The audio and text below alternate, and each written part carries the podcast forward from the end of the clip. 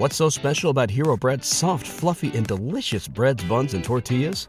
Hero Bread serves up 0 to 1 grams of net carbs, 5 to 11 grams of protein, and high fiber in every delicious serving. Made with natural ingredients, Hero Bread supports gut health, promotes weight management, and helps maintain blood sugar. Hero also drops other limited edition ultra low net carb goodies like rich, flaky croissants and buttery brioche slider rolls. Head to hero.co to shop today. Sound check, sound check. Crazy motherfucker sound check. Hey y'all, and welcome to In Killing Color. I'm your host Candra, and I'm here to tell you all about true black crime. I want to bring the light the unheard and push down stories of black serial killers, lesser known murderers, and true tales of crime scene cleanup. The danger in ignoring black victims and perpetrators is not only in the devaluation of black life, but also in ignoring systematic oppression that makes black people more vulnerable to violent crime and less likely to receive justice.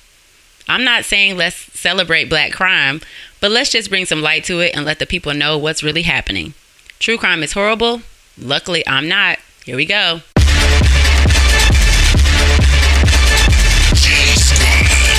These are their stories.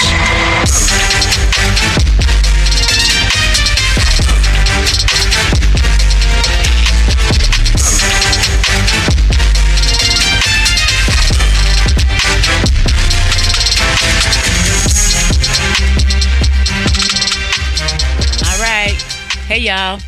And welcome back to episode number 17 of In Killing Color. Today, we are going to talk about a man named David Ray Conley. I'm sure you don't know who that is, but after this episode, you will. Let's get to it.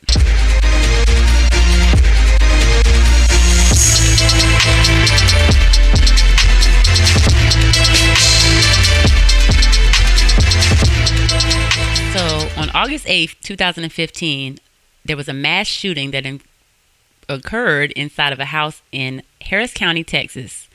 Now, here's the breakdown about that and we'll figure out what's going on after that. So, around 10:30 a.m., Conley arrived at a house that he used to live in with his previous girlfriend whose name was Valerie Jackson. Now, Jackson, after they broke up, she changed the locks and tried to do everything she could do to keep him out, but he decided to come in through an unlocked window. Side note, y'all gotta lock these windows. You gotta lock these windows, especially if you don't have screens and stuff. You gotta lock these windows because these folks is coming through the windows because they're gonna come in however way they can. Anyway, he then confronted her and her new husband and their six children with a nine millimeter handgun, forcing them all into the bedroom. Now, while they were being forced into the bedroom, the Valerie texted her mom. She texted her 911, 911, 911 like six or seven times straight to her mom. So then her mom knew that something was wrong. So while um, he was getting them in the bedroom, he was trying to handcuff some, he was tying some up, just basically holding them hostage at that point. So she was able to get that text to her mom. Now, once she got the text, the mom called the police. The police came over, and let me tell you what they did. the police knocked on the front door one time. Knock, knock, knock, knock, knock. They didn't hear nothing. Guess what they did? They left.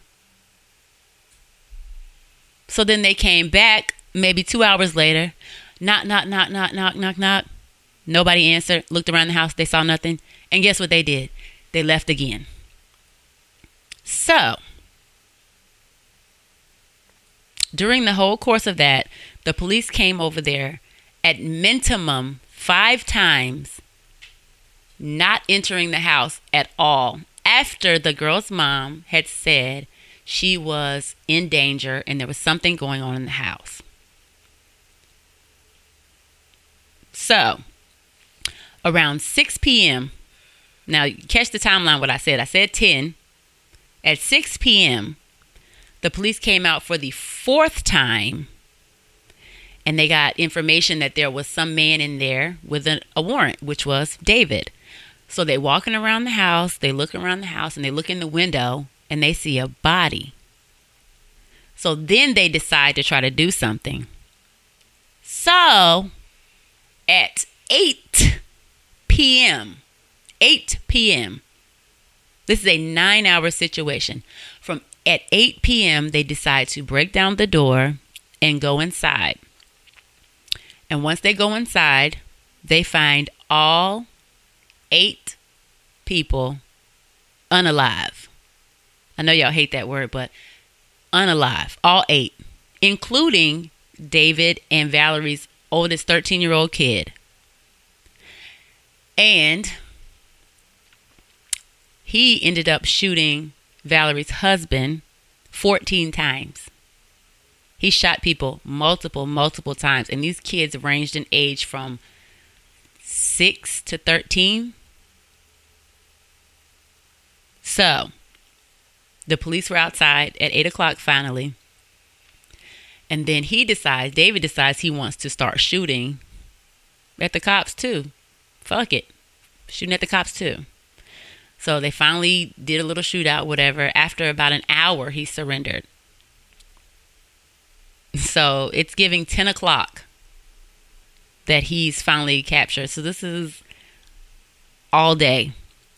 And the part I'm still stuck on is that they came out four times and just knocked on the door. And you expect somebody to come to the door if he's in there holding people hostage? You think he's just going to come to the door and be like, What's up, dog? No. He's actually in there killing people. And you're standing outside like, Well, nobody said anything. Let's just go on back to the station. Y'all get on my fucking nerves. Anyway, so a little backdrop, backstory on David. Um, he was 48 years old, and he was obviously the ex-boyfriend of her. Now, prior to that shooting, Conley had an extensive criminal record dating back as far as 1988, um, including arrests for domestic violence, DUI, drug possession, all that stuff. His latest charge was an assault, and that was back when he was he allegedly bashed Valerie's head against a refrigerator. This was prior to her unaliving. Now, he was arrested back in 2000 and 2013 for being violent toward her as well.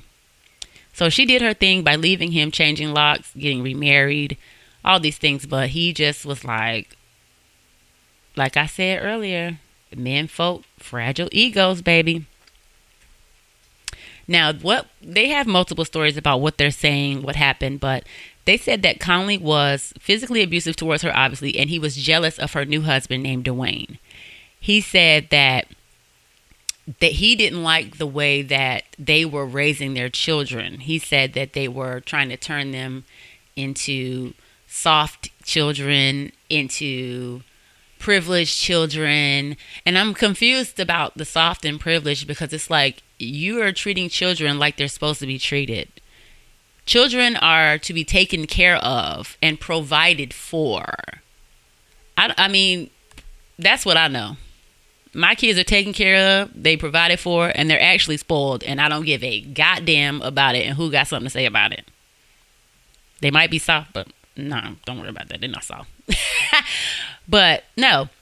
So they're also saying that um, David also suffered from bipolar disorder, which I knew they were going to bring that into play. Mental, back to what I said a couple episodes ago, diminished capacity, which they always try to bring that up. And they always bring up mental health after somebody has done something completely fucking out of pocket, which they could have brought that up before.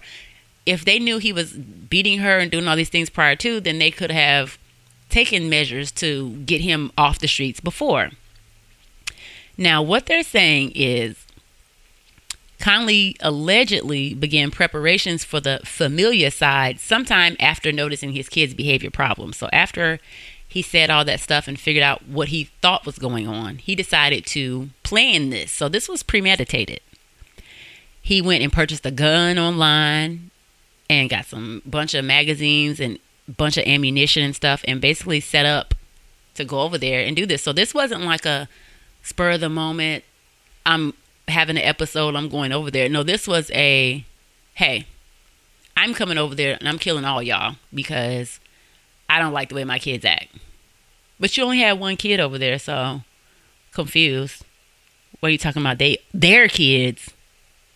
But your kid was the oldest one. Anyway, once he ended up going to jail, this motherfucker actually asked for a visit by the leader of the new Black Panther Party named Quanell X. And they granted his visit request.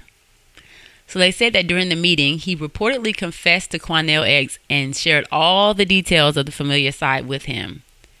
And then he said that Quanell said he got disgusted and left the meeting. So I don't know if Quanell went and like told them, but it was like nothing to tell. Like you were there, we saw it. What was to confess? We know you did it. Everybody know you did it. They saw you do it. They they saw you coming out of the house. Like you killed everybody. So there was six people in the house. Like I said, um, and I was mistaken. It ranged from age six to thirteen, and it was pretty pretty bad. It was a six year old, seven year old, nine, 10, 11, and thirteen, and then the mom was forty, and then Dwayne Jackson was fifty, and that's really I don't like the way that sounds. So they said that um, throughout the legal proceedings, Conley never came. He never appeared in court because he refused to come. So he just stayed in his cell and stuff. So he got charged with capital murder and what three counts of capital murder. And his bond was denied, of course. But they wanted to delay the trial because they wanted to do some mental evaluations on him to see where he was because he was bipolar, schizophrenic, and they wanted to see where his mind state was at the time, which sounds like a bunch of bullshit to me. But I guess you got to go through the judicial process and all these things. But now they're not going to give him the death penalty.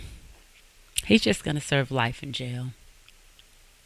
Why don't you just give him the death penalty and call it a day. Call it a day. Like why why are you wasting money? Why are you wasting all these things? Just put put him in jail and carry on about your business. It's just that simple.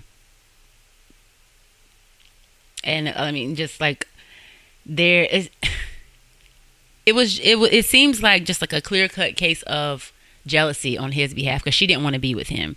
They say that Conley said that Dwayne Jackson was a demon, which is her new husband. Said he was a demon and she should leave him because he was gonna do bad things to her and all that stuff. He was like, I was watching her movements, and so he was basically stalking her the whole time while she was married to this guy. And it's like, like we see that way too much. Like these I don't know. I'm not. Even, I'm not even about to go into a whole another situation about that. But he's in jail. He's never getting out, and it's not even like a point of remorse because there is no remorse. There is nothing. There's. I did what I did, and that's that. You killed your own kid, all your kids' siblings, your ex-wife, and her new husband, and you blamed it on the kids were being monsters and spoiled and bratty. So they gotta die? Cause they was badass kids? And they all around the same age? If people were dying because their kids was bad, you know how many motherfuckers be dead out here? Cause these kids is bad, okay? But that's neither here nor there. He's gonna have to answer to these crimes at some point. Where? I don't know. Maybe he might get the Christopher Scarver effect. Like Dahmer. I don't know. Somebody might meet his reckoning in jail. If they put him in the mental part, he might be fine. But if they put him in the population, he probably won't be fine. Because they don't take kindly to people killer people killers or especially children killers. Your own children. I don't know, David. This probably wasn't a good look for you, dog. You probably shouldn't have did that. But fragile male ego. it wins every time. Anyway, thank y'all for listening. I'll be back soon with some more stuff. I have lots of things I've planned, but I have to get to them. Follow me on all social media, especially TikTok, because I love it over there. Same name in Killing Color. My producers is the Sweet Talkers and theme song by Remix Maniacs. I'll talk to y'all soon. Bye bye.